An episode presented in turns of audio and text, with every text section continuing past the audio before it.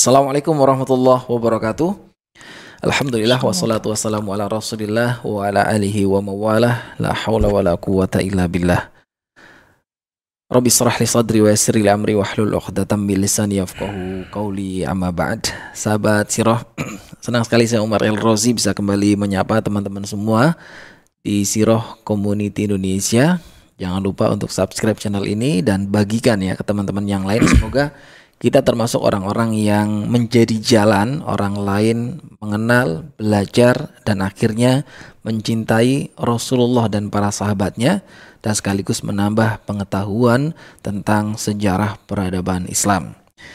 Oke, kembali bersama guru kita di sebelah saya nih. Assalamualaikum Ustaz. Assalamualaikum warahmatullahi wabarakatuh. Kabar baik Ustaz ya? Alhamdulillah, Umar. Seperti biasa. Nah, tanpa kayaknya tanpa rujukan nih. Kita soalnya Kan mau Q&A Q&A katanya. ya. Oke, siap. ya, jadi di kesempatan kali ini tidak ada topik khusus yang dibahas, tapi kita akan coba memanjakan netizen ya yang haus tentang keilmuan sirah. Itu banyak banget di saat nih dari DM Instagram, kemudian komentar di YouTube kita juga. Yang dari kemarin sih kayaknya kemung eh, nggak ada ruang ya untuk ya ditanggapi pertanyaan-pertanyaan ini dan Ya. hari ini kita kasih waktu khusus untuk itu ya. Tapi nggak mungkin semuanya juga kan. Enggak semuanya pastinya. Semoga bisa lebih banyak yang kita bisa tanggapi. Setidaknya lah. Ya. Oke, saya langsung ke sini saat ya. Eh, yang pertama, hmm, ada dari ini kompetensi antum ditanyain Ustaz. Terkadang yang kuliah jurusan sejarah Ya. selalu dihajar dengan prospek yang tidak bagus. Semoga saya, saya tidak salah interpretasi dari pertanyaannya Ah Andrian ini. Mm-mm. Gimana pandangan antum Ustaz? Bismillah. Salatu wassalamu ala rasulillah wa ala alihi wa sahbihi wa amma ba'd. Eh, masalahnya prospek itu siapa yang menentukan? Artinya, dan apa kaitannya dengan kuliah dan belajar gitu loh. Hmm. kan nggak harus kan eh, apalagi zaman disrupsi kayak gini kan gitu. Artinya belajar apa kemudian masa depan apa kan nah itu dia jadi mungkin bermula dari kita kita introspeksi aja tentang apa namanya tentang pendidikan kita secara umum gitu Hmm. eh kalau hemat saya eh, keliru besar kalau kita dari awal belajar atau menempuh jalur pendidikan itu untuk menentukan pekerjaan. Itu salahnya. Gitu loh. Sehingga itu yang saya paham dari Ya, saya pahami dari pertanyaan itu gitu. Sehingga kalau kalau belajar sejarah setelah itu pekerjaannya apa kan gitu. Nggak, nggak prospek ya. Enggak maksudnya pekerjaannya apa di Iya. sini? Nah. Pekerjaan yang akan menunjang eh, kebutuhan hidup Jauh, gitu iya. loh kan. Eh, padahal saya rasa pertanyaan ini juga tidak relevan lah gitu ya. Sudah sudah, sudah lama tidak relevan gitu loh. Iya. Orang yang DO aja justru malah jadi CEO kan. Eh, artinya malah DO aja jadi CEO gitu. Artinya, artinya kan bisa. Itu Mark Zuckerberg kan itu di- DO gitu. Iya. Terus kemudian Kita juga banyak ya sarjana elektro sekarang jadi kuliner. iya, iya. orang apa kerjaan eh, kuliahnya perhutanan bisa jadi pejabat juga banyak kan. Gitu. Soalnya. Gitu. Kan nggak nggak nyambung kan Iya, sebenarnya. iya, gitu. Jadi eh saya rasa masalahnya di situ. Yap. Jadi kalau belajar sejarah atau belajar apa pun pada dasarnya, ya kalau dari awal bahwa saya belajar sejarah atau belajar apa pun karena saya harus bekerja di bidang yang saya pelajari, ya eh, itu salah menentukan eh, apa namanya mungkin falsafah hidup atau jalan hidup dari awal gitu loh. Eh, tapi kalau eh, belajar sejarah karena memang saya ingin tahu banyak hal tentang sejarah, mau menggali, apalagi kalau sampai harus menggali sunatullah, saya ingin mencari inspirasi. Wah itu itu penerjemahan lapangannya banyak sekali sebenarnya, gitu kan. Itu Banyak masuknya kebutuhan atau kewajiban malah. Eh di level tertentu kewajiban, di level tertentu lah, nggak semua orang tentu saja. Pada dasarnya kan ini fardu kifayah. Mm. pada dasarnya fardu kifayah. Eh, karena kan sejarah itu juga macam-macam. Kalau kita bicara sejarah di sini adalah contohnya kisah para nabi dan rasul yang dasarnya Al-Qur'an. Wah, ini kan masalahnya terkait atau terikat dengan Al-Qur'an gitu. Kalau kemudian eh, sejarah kehidupan Rasulullah SAW terkait dengan Rasulullah SAW gitu. Ini kan nggak sem- nggak bisa sembarangan gitu. Ketika kemudian ada dongeng gitu ya yang dikaitkan dengan Rasulullah bahwa Rasulullah gini padahal enggak pernah ada kan bobotnya berbeda dengan kalau itu adalah si fulan siapa selain Rasulullah kan Iya. sallallahu alaihi wasallam kan artinya ini eh, dari segi bobot materi aja berbeda gitu ya. apalagi kalau kemudian ini untuk apa gini ya, sejarah nih gitu ya. karena kita, kita ingin tentunya yang paling paling sering juga ditanyakan gitu ya. Eh, kita ini sekarang berada di masa kemunduran gitu. Mengapa kita mundur? Wah ini kan pertanyaan penting karena untuk eh, bisa mengevaluasi diri kita dan mengetahui eh, titik penyimpangan umat tuh mulai kapan sih? Kalau berjalan ya menempuh sebuah jalan itu. Kan ada permulaan ada tujuan nih gitu ya. Nah ini kemudian menjadi masalah karena ada penyimpangan. Nah titik penyimpangan gitu dari jalan seja dari dari perjalanan gitu ya dari jalan kita itu gitu ya. dalam sejarahnya tuh mulai kapan? Dari mana? Oh ini makan besar. Ini kan bagian dari dari pelaksanaan contohnya firman Allah wal tanzur nafsun maqaddamat. Lihat. Ini akan sangat menentukan pandangan kita tentang eh, kondisi kita hari ini dan juga akan akan sangat membantu untuk menen- menentukan masa depan kita kan. Maka damat lihat. Wah ini kalau sudah sampai di titik ini penting sekali itu. Penting sekali belum lagi kalau kita bicara bahwa eh, ketika kita hmm, berbicara tentang problem kita hari ini, di antara permasalahannya adalah krisis afiliasi. Secara identitas kita ini siapa?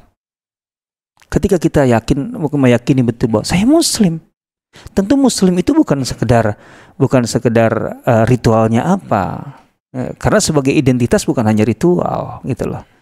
Kita perlu kepada sejarah gitu loh. Artinya framework besar Muslim itu kan ada sejarah di situ gitu loh. Itu penting. Maka ketika kita terhubung dengan peristiwa perang Badar, itu secara emosi ketika kita menjadi muslim gitu dan dengan identitas muslim tentu kita merasa ini bukan sejarah orang Madinah, artinya sejarah lokal Madinah dan Mekah. Ini bukan sekedar ini sejarah jazirah Arab gitu loh. Keterhubungan kita dengan Rasulullah kan ini ini menentukan menentukan akhirat kita bahkan.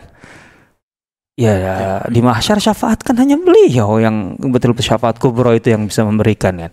Hmm. Nah, ketika kita sangat ter- terikat terkait dengan beliau di hari kiamat gitu kan.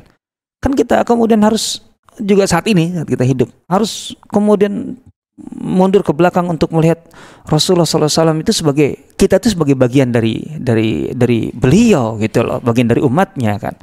Nah, sehingga ini masalahnya bukan masalah bukan masalah tahun kapan, masa kapan atau eh, lokasinya di mana atau etnik mana. Kita tidak sebagai muslim tidak pernah melihat Islam itu masalah etnik gitu, masalah masalah budaya sebuah eh, atau suatu bangsa atau masyarakat bukan. Betul. Lebih dari itu. Gitu loh. Ini ini penting untuk menentukan identitas. Gitu loh. Penting sekali. Karena akan menentukan banyak hal terkait dengan hidup kita dan bahkan akhir Akhirat, dari akhirat kita kan gitu. Jadi belajar sejarah ini ya prospeknya ke sana. Oh, banyak banget, eh, makanya banyak banget gitu lah.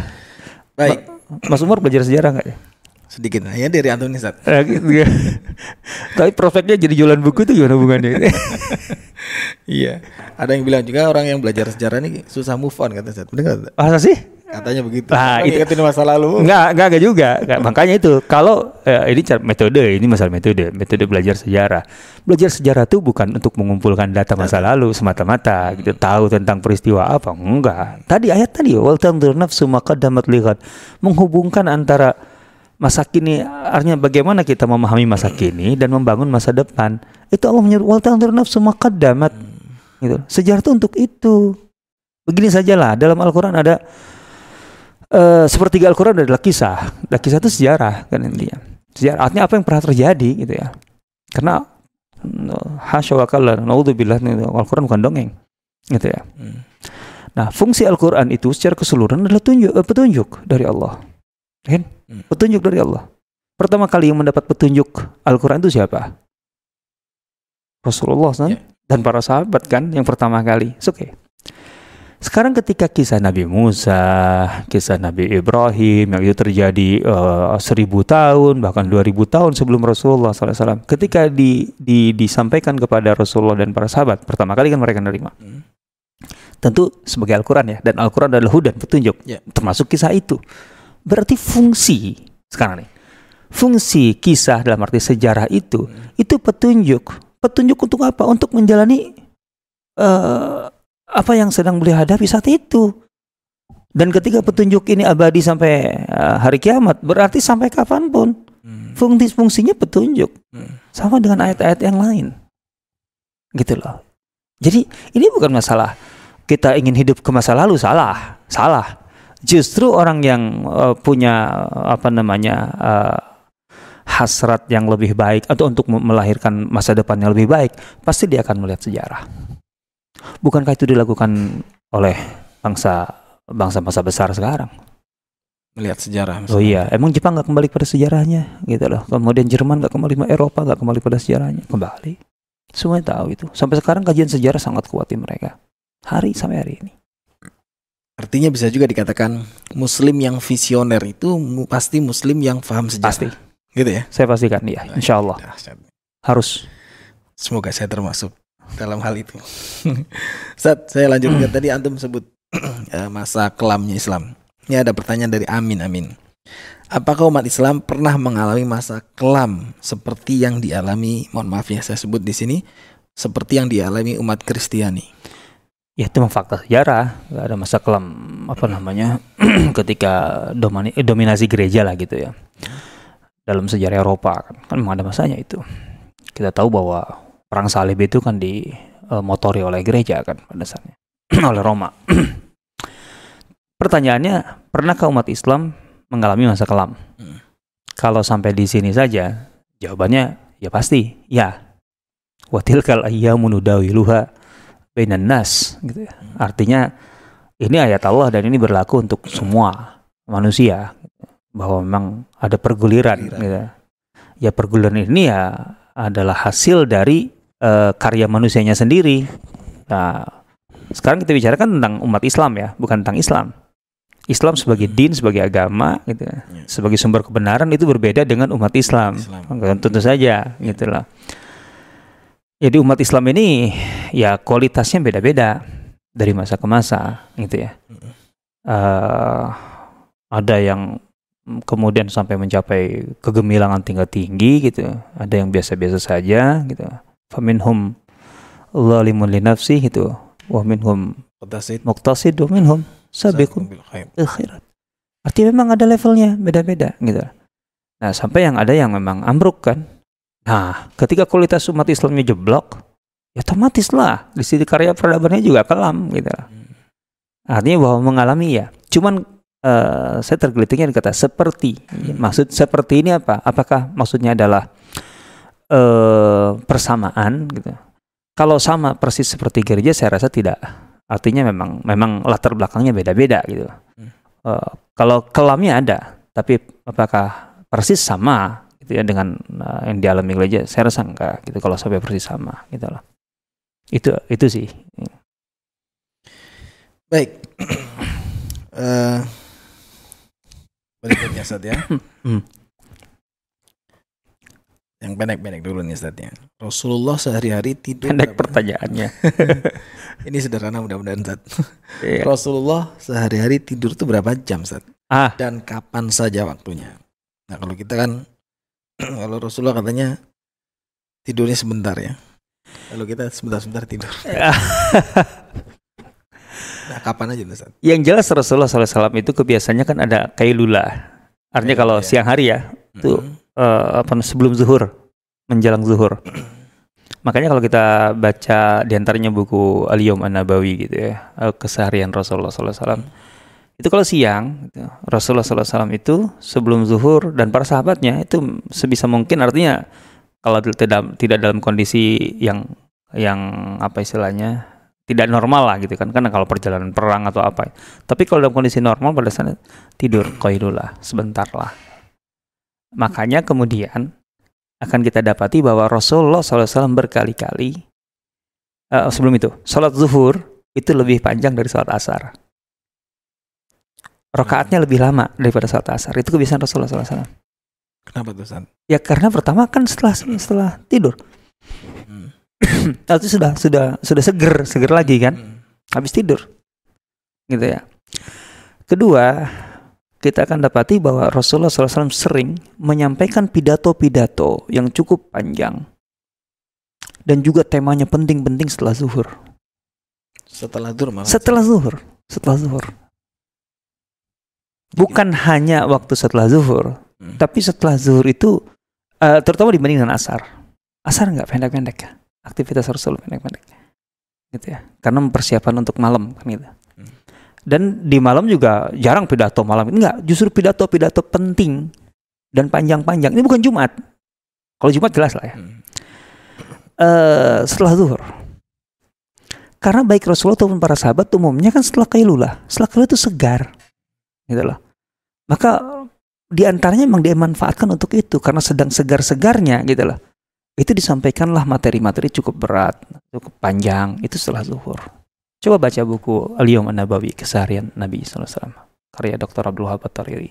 Ada keterangan di situ dan ada contoh-contohnya di situ. Nah, itu siang. Kalau malam ada hadis Aisyah. Gitu ya. Di sini kan kalau kita ingin tahu berapa lama Rasulullah tidur gitu, Hmm. kan sebenarnya akan dihitungnya dari bangunnya bukan dari tidurnya. Gitu. ya. Nah kalau kalau sudah tidur siapa yang tahu? Iya iya. dari bangunnya. Kalau tadi koilulah tuh berapa lama? Ustaz? Eh wallah ta'ala. Artinya kalau pakai menit kita ya, eh, ya kisaran 15 sampai 30 menit cukup lah. Yang pasti nggak sampai dari pagi. Dua jam ya. itu bukan keilulan aja. itu tenggelam. Dan itu bukan karena ini ya kondisi Arab yang saat ini misalnya ya karena terik jadi Lah kan ada musim dingin juga. jadi bukan karena alasan itu Bukan, ya. bukan hanya karena itu. Oke. Gitu. Memang perlu itu penyegaran gitu loh. Kalau bisa lakukanlah.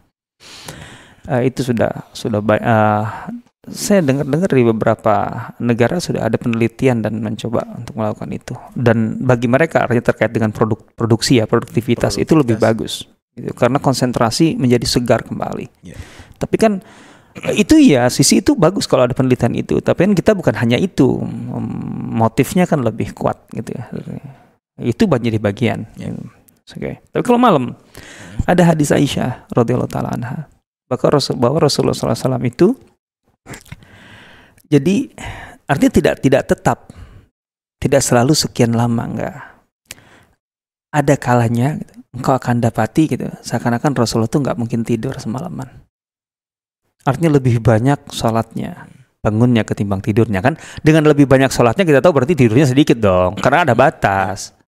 Ada batas. Batas awal dan batas akhir. Batas awal setelah isya gitu ya. Batas akhir kan sebelum subuh. Kan gitu. Nah artinya kan pasti subuh eh, soal bangun.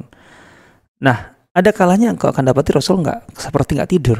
Saking panjangnya sholat beliau kan gitu. Tuh. Tapi ada kalanya juga biasa. Dalam arti nggak nggak nggak panjang juga sholatnya gitu. Ya artinya pertengahan lah antara sholat itu dan ada kalanya engkau bisa jadi menilai bahwa Rasulullah nggak sholat nih malam ini. Karena saking pendeknya sholatnya gitu loh. Hmm. jadi nggak nggak nggak dibuat begitu. Tampaknya Rasulullah SAW tentu ada yang ada yang lebih sering kemungkinan di sini gitu ya. Karena kita tahu tentu Rasulullah SAW akan memanfaatkan wa minal fatahajjad bihi. Ini kan secara khusus untuk beliau kan. Itu perintah langsung fatahajjad bihi nafilatan lak. Masa ya bahasaka rabbuka maqama mahmuda. Nah, tapi bahwa Rasulullah SAW nggak nggak selalu dalam arti setiap hari begitu gitu loh dan nggak selalu setiap hari menghabiskan lebih banyak wa- waktu malamnya untuk sholat nggak juga gitu loh. Eh karena tentu ini penting untuk umatnya sebagai pelajaran. Beliau uswah. Hmm. kalau beliau hanya di satu kondisi siapa yang sanggup kalau kita mengikuti betul Rasulullah SAW kan gitu.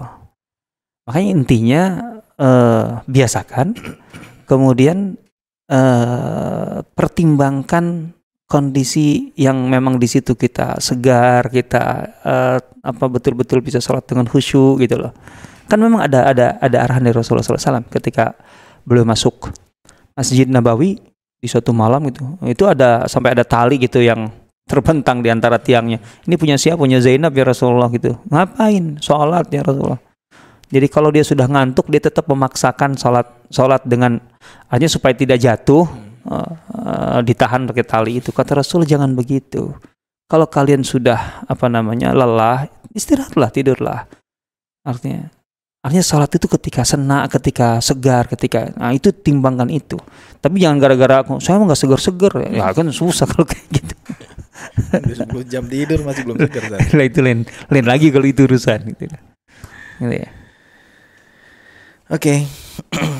Eh, selanjutnya dari Muhammad Nu'man nih. Ini juga kayak mewakili banyak pertanyaan teman-teman yang lain ya. Apakah setelah diangkat menjadi rasul, Rasulullah meninggalkan urusan dagangnya dan fokus berdakwah? Eh, kita harus tahu berdagang itu maksudnya apa? Kan saya, saya asumsi saya Hmm. eh, ini berdasarkan eh, ya yang dipahami selama ini bahwa Rasulullah adalah pedagang. Hmm. Oke. Kan yang perlu diketahui cara yang dimaksud Rasulullah pedagang itu dengan cara seperti apa sehingga Rasul disebut pedagang. Kita harus pahami.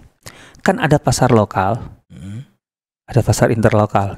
Kayak telepon aja dulu. roaming. roaming. Lah maksudnya ada pasar eh, di luar Mekah atau di luar Madinah gitu ya.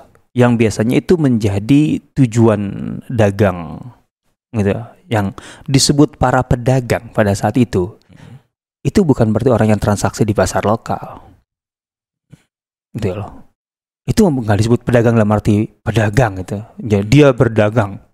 Kalau dia berdagang itu artinya dia membentuk atau di dalam bersama satu kafilah karavan gitu ya kafilah dagang kemudian dia menempuh perjalanan gitu ya atau dia investasi kepada karavan ini gitu ya, Hmm. untuk kemudian barangnya dibawa berjual di, dijual di pasar-pasar yang berada jauh di luar bahkan di luar jazirah Arab. Gitu loh? Rasulullah SAW diajak berdagang oleh pamannya. Waktu kecil kan Abu Talib. Emang dia pikir ke pasar malam apa? Itu dari Mekah ke Busro 1300 km gitu loh. Bukan lapak misbar ya. Bukan gitu Ustaz. maksudnya gitu bukan pandangan begitu gitu loh. Jadi kalau Rasulullah SAW tidak berdagang setelah menjadi Nabi betul tidak berdagang sebelumnya dalam arti itu Rasulullah membawa dagangannya keluar. Itu udah enggak. Sudah enggak. Rasulullah tidak keluar Mekah lagi sejak beliau menjadi Nabi. Kan sebelumnya ke Hubasyah ke Busro yang jelas ada riwayatnya. Dan kemudian ke apa? Ya Robi yang di eh, Bani Qais itu kabilah Qais itu. Di Bahrain. Ah aku lupa sih nama nama nama pasarnya Di sana lah pokoknya. ya. Oke, di Bahrain lah pokoknya di Bahrain gitu ya. Nah, itu jaraknya sekitar 1200 km itu dari Mekah. Gitu ya, 1200 1300 gitu ya. Nah, tidak lagi. Tapi apakah kemudian Rasulullah SAW sama sekali tidak bertransaksi di pasar-pasar di sekitar Mekah? Sangat mungkin masih. Dalam arti transaksi biasa gitu. Yang jelas ada riwayat gitu ya, dari Ibnu Abbas, Abdullah bin Abbas, ketika di Madinah, Rasulullah SAW itu ke pasar. Kalau aktivitas sehari-hari ke pasar mengecek itu pasti. Ini transaksi, masih. Transaksi dan mendapat keuntungan. Itu di Madinah loh. Itu riwayat Abdullah bin Abbas yang saya dapati gitu ya. Dan dapat. Kenapa? Karena Rasulullah SAW kemudian membagikan keuntungannya kepada janda-janda dari keluarga Abdul Muthalib. Keluarga kakeknya. Gitu loh. Itu masih beliau lakukan. Nah, karena ini mah di pasar Iya. lokal biasa gitu loh. Nah, di luar pasar Rasul bertransaksi masih, Rasul dag- eh, bertransaksi jual beli masih lah nggak mungkin nggak itu mah kan gitu untuk hajat ataupun pernah beli kendaraan Jabir bin Abdullah kan ada riwayatnya kan di Oh, situ. Iya, masih ada ada ada melakukan itu gitu. Tapi kalau dagang dalam arti jarak jauh ke mana itu udah enggak. Dan yang dimaksud pedagang atau pengusaha pada saat itu ya itu nih jangkauannya harus jauh. Enggak kayak kita sekarang. no. Nah, tapi kita sekarang online sih. Iya. otomatis jauh gitu barangnya dari Cina langsung gitu. Tapi pertanyaan lanjutannya biasanya ini Ustaz. Ah, ah. Terus operasionalnya beliau gimana? Lah, Setelah tadi kan ada transaksi di lokal kan Masih, ada satu gitu ya artinya dari situ iya gitu kan otomatis gitu lah Eh, tapi masalahnya kan tinggal cukup atau tidak ya kadang cukup kadang tidak kan gitu ya Nah, ketika tidak cukup bagaimana gitu nah eh, di Mekah kalau di Mekah secara umum kan memang aset eh, Bunda Khadijah besar. Pada dasarnya. Pada dasarnya di Mekah. Hmm. aset Bunda Khadijah besar. Kedua para sahabat terutama dalam ini seperti Abu Bakar gitu ya yang memang dari eh, sejak awal dia memang sudah jadi pengusaha dan kaya gitu ya. Itu ada riwayatnya gitu sampai Rasulullah SAW sendiri mengakui betul gitu, bahwa ke- kedekatannya dengan Abu Bakar itu sangat spesial dibanding siapa pun. Kenapa? Gitu ya. wasani eh, binafsihi wa malih atau kama qala alaihi di antara semua sahabatku yang paling benar-benar uh, tulus mengorbankan segalanya untukku itu ya Abu Bakar. Yang paling lah, bukan yang lain enggak, enggak, tapi yang paling itu. Abu Bakar tuh sampai pernah menyatakan uh, Abu Bakar menyatakan begini. Ya Rasulullah, ma'ana aku dan hartaku itu bukan apa-apa, itu semua adalah milikmu. Jadi Rasulullah SAW itu kalau dengan Abu Bakar bisa menggunakan eh, sampai tahap itu ya keleluasaannya menggunakan harta Abu Bakar itu sampai kayak menggunakan harta sendiri. Jadi nggak perlu istilahnya nggak perlu ada eh uh, ngomong dulu kan kan ke teman juga kalau udah urusan duit biasanya kan ngomongnya harus serius gitu loh. Gini gini gini gini gini kan. Kalau kalau Abu Bakar nggak gitu loh. Jadi sampai ada pernyataan itu. Jadi kalau urusan Abu Bakar, harta Abu Bakar, Rasulullah uh, mau bilang mau nggak bilang juga bebas ya. Bebas saja gitu loh. Nah, jadi dari situ bisa kita dapatkan bahwa Rasulullah SAW tertolong kalau kalau kalau kurang, kalau kurang kan pertanyaannya tertolong oleh oleh itu gitu.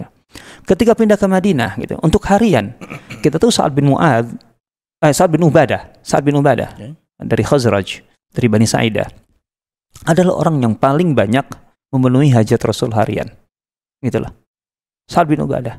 Itu selalu disebutkan berarti selalu ini ya nggak mesti juga setiap hari ya, tapi itunya dalam dalam jangka waktu bertahun-tahun selama awal-awal di Madinah itu mengirimkan makanan jadi ke Rasulullah SAW.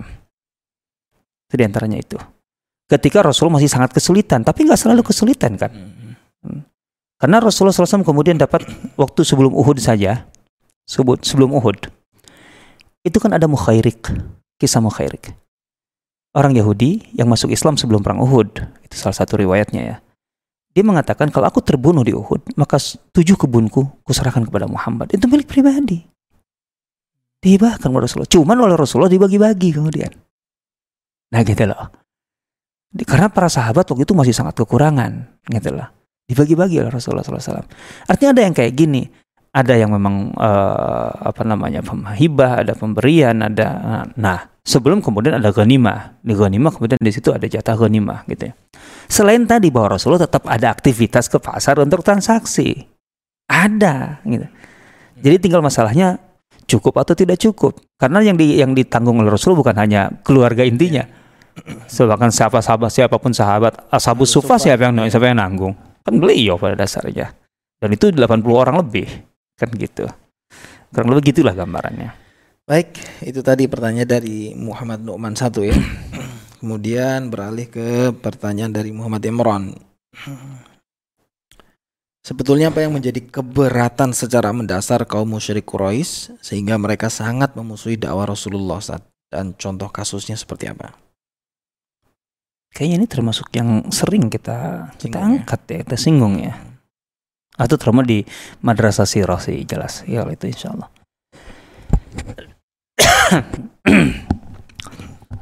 begini kita harus tahu uh, tatanan hidup masyarakat jahiliyah sistem sistem sosial gitu ya. terutama sistem sosial masyarakat jahiliyah. Kita harus tahu itu dulu. Gitu ya. bagaimana masyarakat jahiliyah hidup? Siapa yang paling berpengaruh? Kan gitu.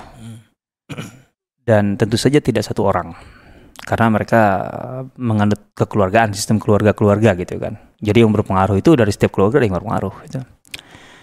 tentu ini adalah orang yang cukup banyak sekarang sebagai sebuah sistem apa yang kemudian menyatukan mereka semua kan itu kan di Mekah ada Darun Nadwa parlemennya. Rumah parlemennya juga ada. Ya.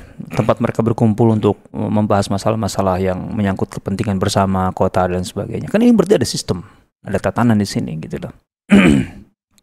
nah, kan kita harus tahu bahwa yang memusuhi Rasulullah SAW itu tidak semua yang musyrik. Enggak semua orang musyrik memusuhi Rasulullah. Beda antara uh, apa namanya? um, berbeda keyakinan dengan memusuhi, memusuhi. itu nggak mesti sama. Pada dasarnya semua orang musyrik berbeda keyakinan dengan orang bertauhid dong, hmm. gitu ya. Tapi tidak semua musuhi.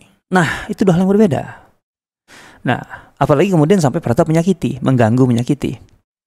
Artinya sampai tindakan, hmm. gitu, memusuhi sampai tindakan. Ini lebih sedikit lagi. eh, kategori yang masuk kategori orang-orang yang mem- memusuhi Rasulullah SAW sampai mengganggu dan menyakiti gitu. di Mekah di mana jumlah kaum musyrik di Mekah itu paling sedikit sih kisaran uh, 6.000 ke 8.000 perkiraan gitu ya. Itu itu itu uh, perkiraan sih. Yang jelas diambilnya dari dari uh, kebiasaan sensus lah gitu secara umum pada masa itu. Kalau tentaranya itu jumlahnya sekian, berarti penduduknya kali tiga. Hmm. Tentara Mekah itu 2000 sampai 3000 Itu perang Badar itu. Perang Uhud yang jelas. Karena Hmm. kalau perang Badar nggak mengerahkan semua kekuatan. Oh, enggak semua itu. Oh, enggak dong. Perang Badar mah terkait dengan kafilah dagang, melindungi kafilah dagang. Hmm. Nah, kan enggak semua. Yang punya investasi itu yang berkepentingan, yang tidak berinvestasi enggak. Nah, tapi Uhud kan enggak. Kalau Uhud ba- balas dendam. Hmm. Di Uhud ada 3000. 3000 tidak murni pasukan uh, Mekah. Ada aliansi pendukung mereka, Habish masuk ke situ. Taruhlah di Uhud itu mereka 2000 gitu ya. Di Ahzab mereka total 4000 dengan pendukung. Taruhlah mereka uh, totalnya 3000. Artinya orang Mekah untuk Mekah itu kisaran 6000 sampai 8000 itu wajar. Yang betul-betul mengganggu menyakiti Rasul berapa? Puluhan saja. Puluhan saja. Nah, puluhan itu siapa? Mereka identitasnya. Pengusaha. Saya katakan itu, clear, Pengusaha pengusaha. Relate dengan sekarang kayaknya. Hmm? Yang sering gampang terus ini pengusaha nih. Ini ini fakta sejarah. Coba siapa? Sebutkan namanya. Walid Mughirah. Pengusaha. Ya iyalah. Ketika mau meninggal aja, dia masih punya sangkut paut, punya utang ke Mukaukis Raja Mesir. Usahanya kelas itu loh. Seribu dinar. Dia minta kepada Khalid bin Walid bayarin tuh. Ya kayak. Raja ya. Ada Amr bin Hisham juga sama.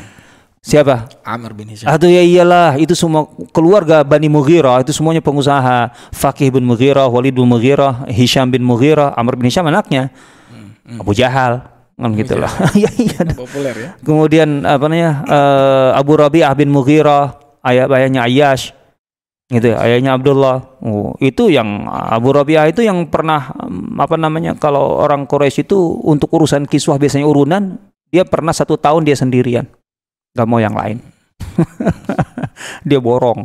Abu Umayyah ayahnya Ummu Salamah. Oh, itu pedagang. Terus siapa yang nggak pedagang? Uqbah bin Abi Mu'aid, kemudian eh, Umayyah bin Khalaf itu yang menyiksa Bilal, kemudian anaknya Sofan bin Umayyah itu karena kontara fil jahiliyah. Itu hartanya aja harus kalau ditimbang itu ditimbang pakai kintar. Dia bukan lagi istilahnya bukan lagi kiloan tapi kintalan atau tonan gitu. Duitnya gitu loh. Terus kemudian siapa lagi? Uqbah bin Abi Mu'aid, Uqbah bin Rabi'ah, Syaibah bin Rabi'ah, Abu Sufyan. Siapa yang pedagang? Semua pedagang itu, pengusaha. Itu tepatnya sih. Hmm. Sebelum itu politisi ya. Tapi kan juga ini urusannya spiritual, Ustaz. Apa Nanti, dulu gitu. spiritualnya di mana? Pedagang itu agamanya apa? Untung agamanya, cuan. cuman ya? Sekarang juga itu ya. Ya, emang iya. apa bedanya? Iya. Kecuali ilaladina amanu wa amilus salihat, kecuali itu. Tapi pada dasarnya memang orang berbisnis itu untuk untung lah. Iya. Konsep bisnis kaum muslimin juga untung, jangan salah lah. Gitu loh. Setelah untung baru sedekah, wakaf gitu, gitu loh. Masa orang bisnis gak untung? Oh, Memang Abdurrahman bin Auf bisnisnya bu- nggak bukan untuk untung, untuk untung lah. Tapi yang penting kita kembali itu ke Mekah tadi kan.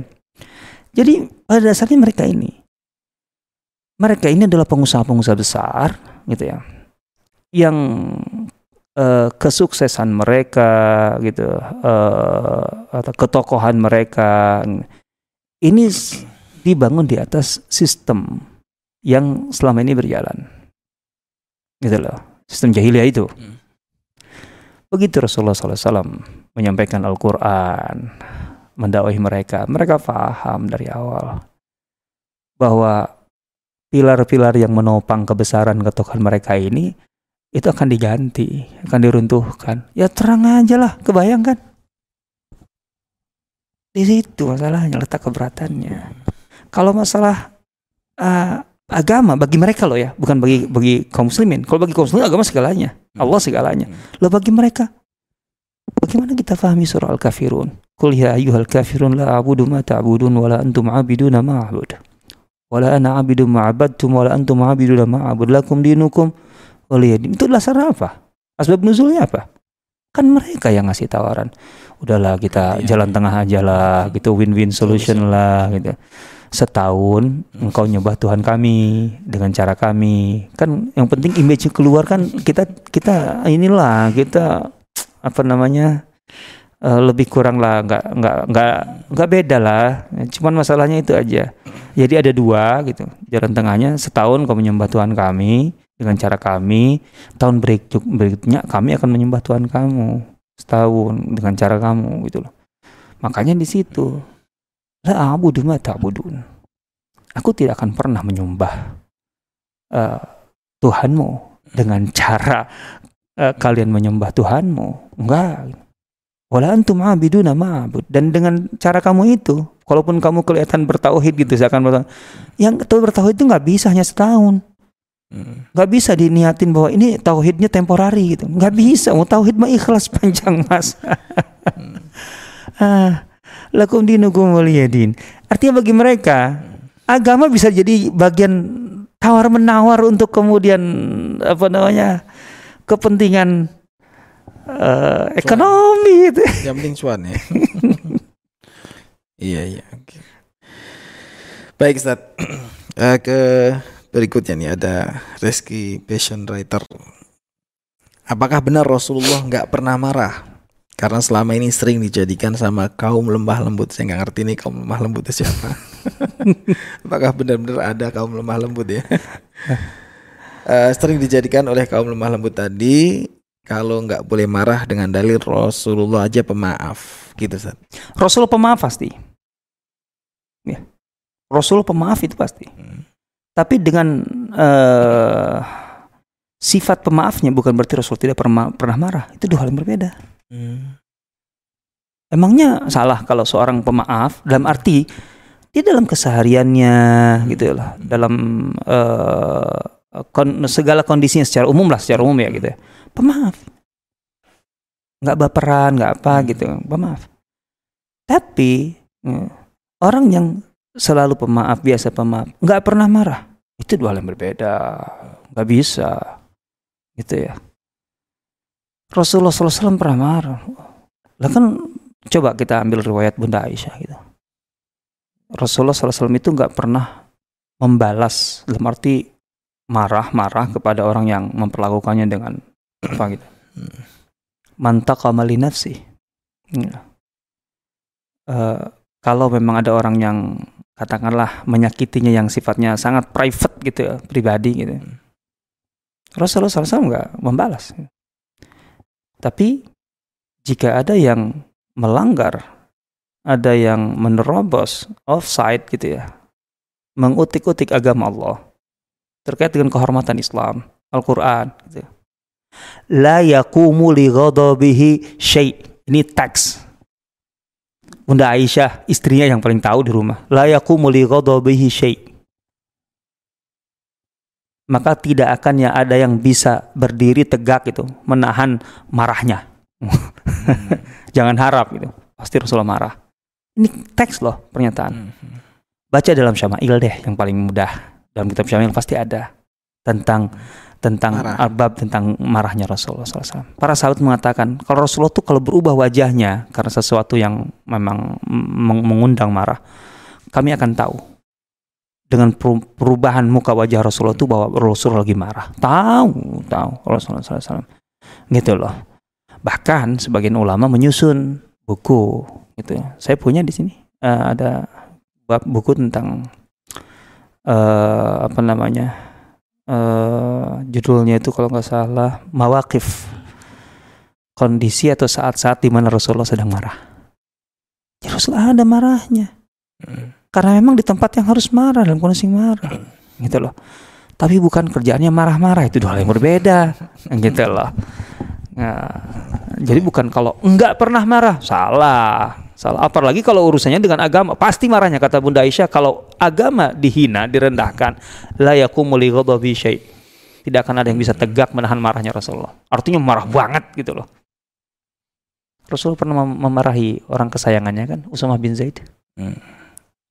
karena masih Iya. masih melanjutkan apa namanya uh, pedang yang itu di dalam perang itu membunuh musuhnya yang sedang ketika terdesak mengucapkan hmm. aku muslim wah gitu. hmm. wah itu kesalahan fatal besar Rasulullah luar biasa marahnya sampai Usman bilang itu andai saja aku baru masuk Islam setelah ini katanya artinya nggak pernah ngalami dimarahi Rasul karena saking hmm. nggak waduh nggak bisa apa ya uh, sulit lah untuk melukiskan kondisi kejiwaan apa namanya Usama ketika dimarahi itu ngeri sekali. Jadi pemaaf tuh bukan berarti tidak bisa marah ya? lah kata ya. Imam Syafi'i kalau orang seharusnya marah artinya dalam kondisi seharusnya marah kemudian hmm. tidak marah yaitu himar. Hmm. keledai gitu. Malah tercela ya? Lah iya iya dong gitu loh.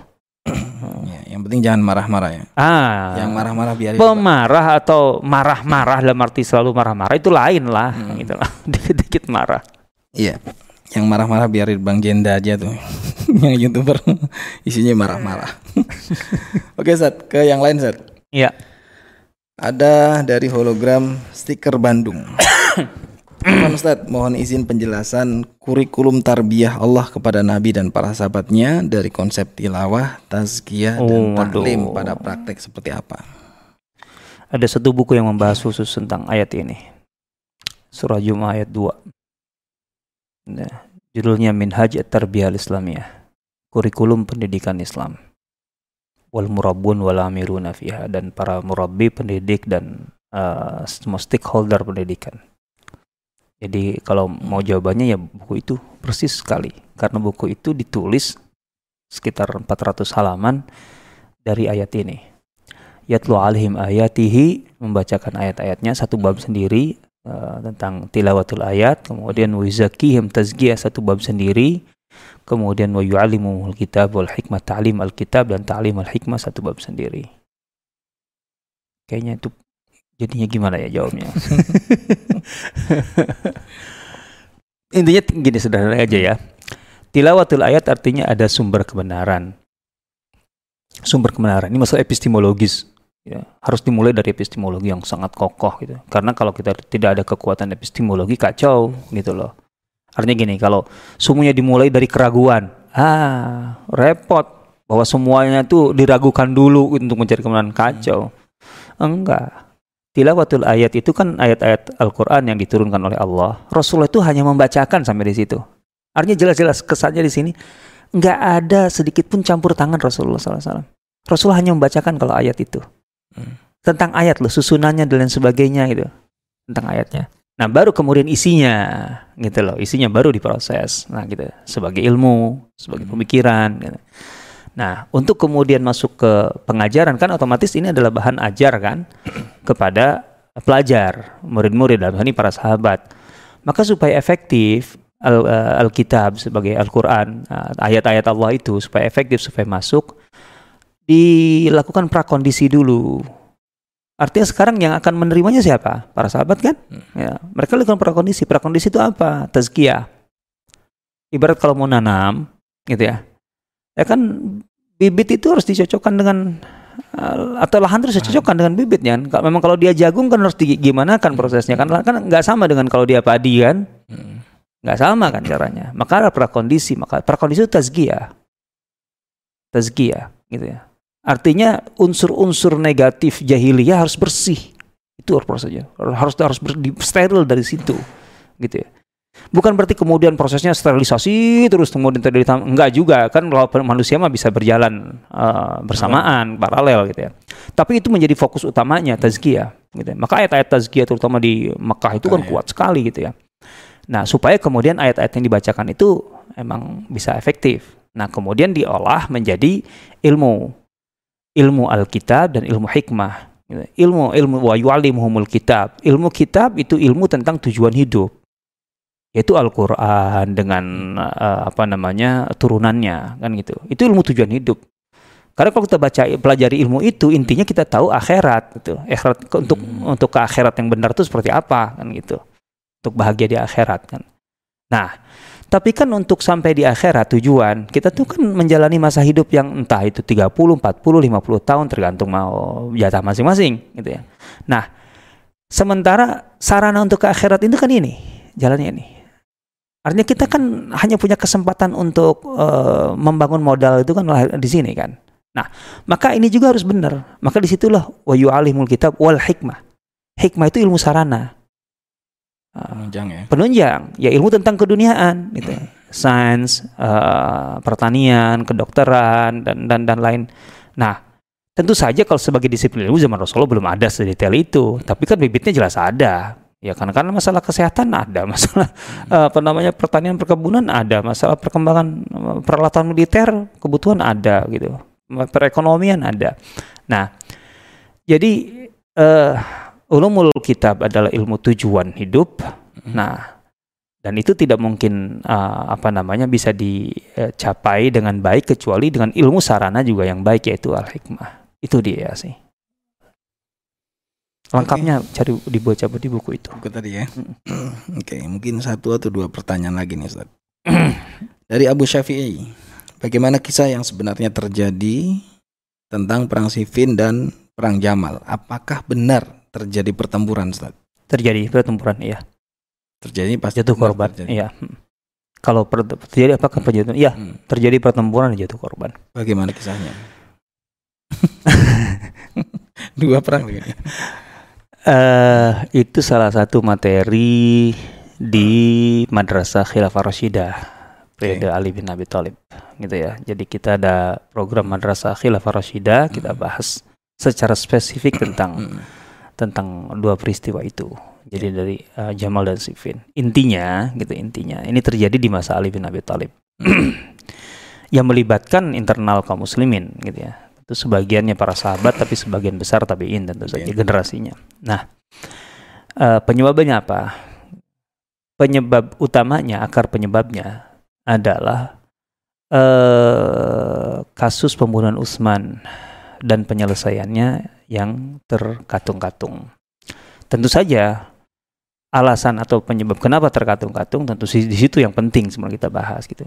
Yang jelas ini masalah besar bagi semua pihak. Baik Ali bin Abi Thalib sebagai pemerintah yang sah gitu hmm. saat itu, pemerintah intinya yang tentu saja pemerintah itu yang berkewajiban menegakkan hudud itu pemerintah. Itu di tangan pemerintah kan. Dan ini kasus hudud pembunuhan Usman.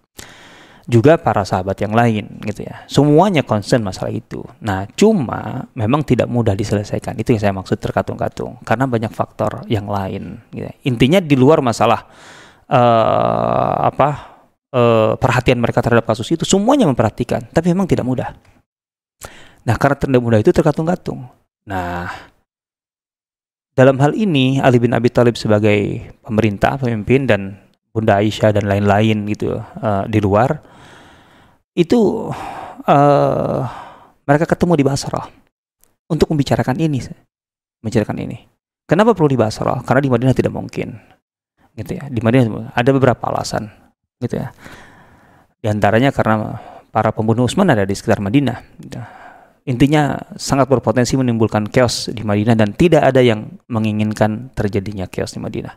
Yang membuat Utsman terbunuh di, di, di Madinah, di Madinah itu, itu kan juga karena Utsman tidak mau ada ada keributan di Madinah. Karena kalau mau, hmm. Utsman itu kan tinggal ngasih perintah, ya, habisi mereka. Tapi Utsman tidak mau, tidak mau hmm. menjadi khalifah yang menurunkan perintah yang berdampak pada terjadinya kerusuhan di kota Madinah di mana di situ ada Rasulullah tidak mau Utsman. Alasan yang sama, makanya kemudian ke Basra gitu ya. Nah, di Basra itu sebenarnya perundingan tentang kasus ini. Gitu loh. Sementara tulisan tulisan-tulisan sejarah banyak yang menyelewengkan itu, mendistorsi itu. Lebih kepada mereka menunjukkan apa? perubutan khilafah. Hmm. Itu nonsense tidak benar, hoax gitu loh. Yang benar itu. Nah, cuma orang-orang yang terlibat pembunuhan Utsman tahu artinya nasib mereka tergantung pada hasil perundingan ini, maka mereka membuat kekacauan terjadilah perang Jamal. Kalau Siffin alasannya lain lagi. Itu maksudnya ini mas ini, ini masalah Muawiyah sebagai gubernur punya kekuatan sebagai sebagai keluarga Utsman merasa posisinya sebagai gubernur menjadi daya tekan kepada Ali bin Abi Thalib untuk segera menyelesaikan gitu ya. Ali bin Abi Thalib berpandangan lain gitu ya uh, masalah penyelesaian itu pasti gitu ya. Tapi penyelesaian ini akan lebih mudah kalau Muawiyah secara politik uh, apa namanya berbaiat dulu. uh, mau ya bukan tidak mau berbayat mau cuman selesaikan dulu nah tidak ada titik di semua di sini aja di Sifin itu sih Allah taala Ini detailnya antum bahas di Madrasah Khilafah Rasyidah itu Ustaz ya. ya dong insyaallah Ini tambahan informasi berarti untuk teman-teman ya bisa eh, klik eh, Instagram Sirah Community Indonesia. Ada informasi di sana untuk bisa gabung daftar Madrasah Sirah Nabawiyah atau sekaligus juga Madrasah Khulafah Rasyidah. Satu pertanyaan terakhir Ustaz. Ini lebih ke antum nih. Ya, Maksudnya khusus antum nih. Bagaimana Oh. tips atau mungkin eh, bagaimana tips atau mungkin biasa yang Ustadz lakukan untuk memurojaah atau menguatkan hafalan dari data-data Sirah Nabawiyah agar berbicara di depan umum tentang Sirah Nabi tidak perlu pakai alat bantu. saya bilang tidak perlu perlu saya pakai alat bantu Itu masih perlu ya. masih perlu Tapi soal kekuatan hafalan tadi Ustaz. Data-data, nama-nama, tempat, waktu. saya harus akui saya ini eh, apa eh, mudah lupa. Mudah mudah lupa gitu loh. Mudah melupakan nama bukan apa gitu ya. Jadi kalau baca buku sejarah yang jelas banyak nama banyak tanggal banyak apa gitu loh. Eh saya berusaha untuk sebisa mungkin gitu loh. Langsung nempelin gitu loh. Karena su- su- suka lupa gitu loh. Suka lupa. Saya kalau kenalan orang gitu kenal orang. Nyebut namanya besok bisa lu udah lupa gitu loh. Ketika ketemu Udah tuh lupa. nanya apa lagi? Iya saya mohon maaf saya udah lupa. Hmm. karena itu saya tahu diri karena udah lupa gitu loh. Caranya ketika membaca satu nama atau satu apa itu saya langsung mengaitkan dengan nama lain atau peristiwa lain yang memang ada keterkaitan dan saya ingat gitu loh kan ada yang tentu saya kalau kalau lupa itu sebenarnya wajar karena ada yang diingat Iya. Iya, iya, iya. ya kan melupakan sesuatu karena pernah Karena ingat, diingatkan ya. makanya dilupakan gitu loh yang repot tuh orang orang nggak pernah lupa itu itu Jangan gak ada ingat. saya coba langsung ketika ada nama baru atau peristiwa baru saya kaitkan atau saya saya mappingkan lah istilahnya ya Hmm. dengan peristiwa ataupun nama yang sudah saya hafal sebelumnya itu salah satunya gitu loh Itu pakai alat bantu nggak? Enggak. Tulis apa ketik enggak? taruh di sini aja Hmm. lama eh, Gitu ya. Tapi beda-beda setiap orang ya. Ada yang kuat secara visual, secara Iya. eh, saya nggak terlalu kuat. Nah, terus setelah itu apa? Nggak ada sih setelah itu. Setelah itu baca aja ulang-ulang. Sering baca ya. Sering baca, sesering mungkin ulang-ulang. Nggak ada, saya nggak punya kelebihan dalam hal ini. Justru yang ada saya kekurangan.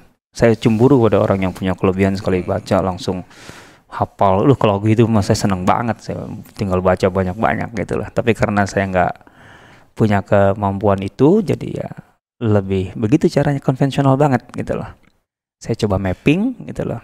Artinya yang sudah saya ingat Hmm. saya taruh di jadi kayak blok-blok gitu loh di kepala gitu. Nah nanti tinggal di ada yang baru di baru baru tinggal di insert kan ke situ, masukin, masukin, masukin.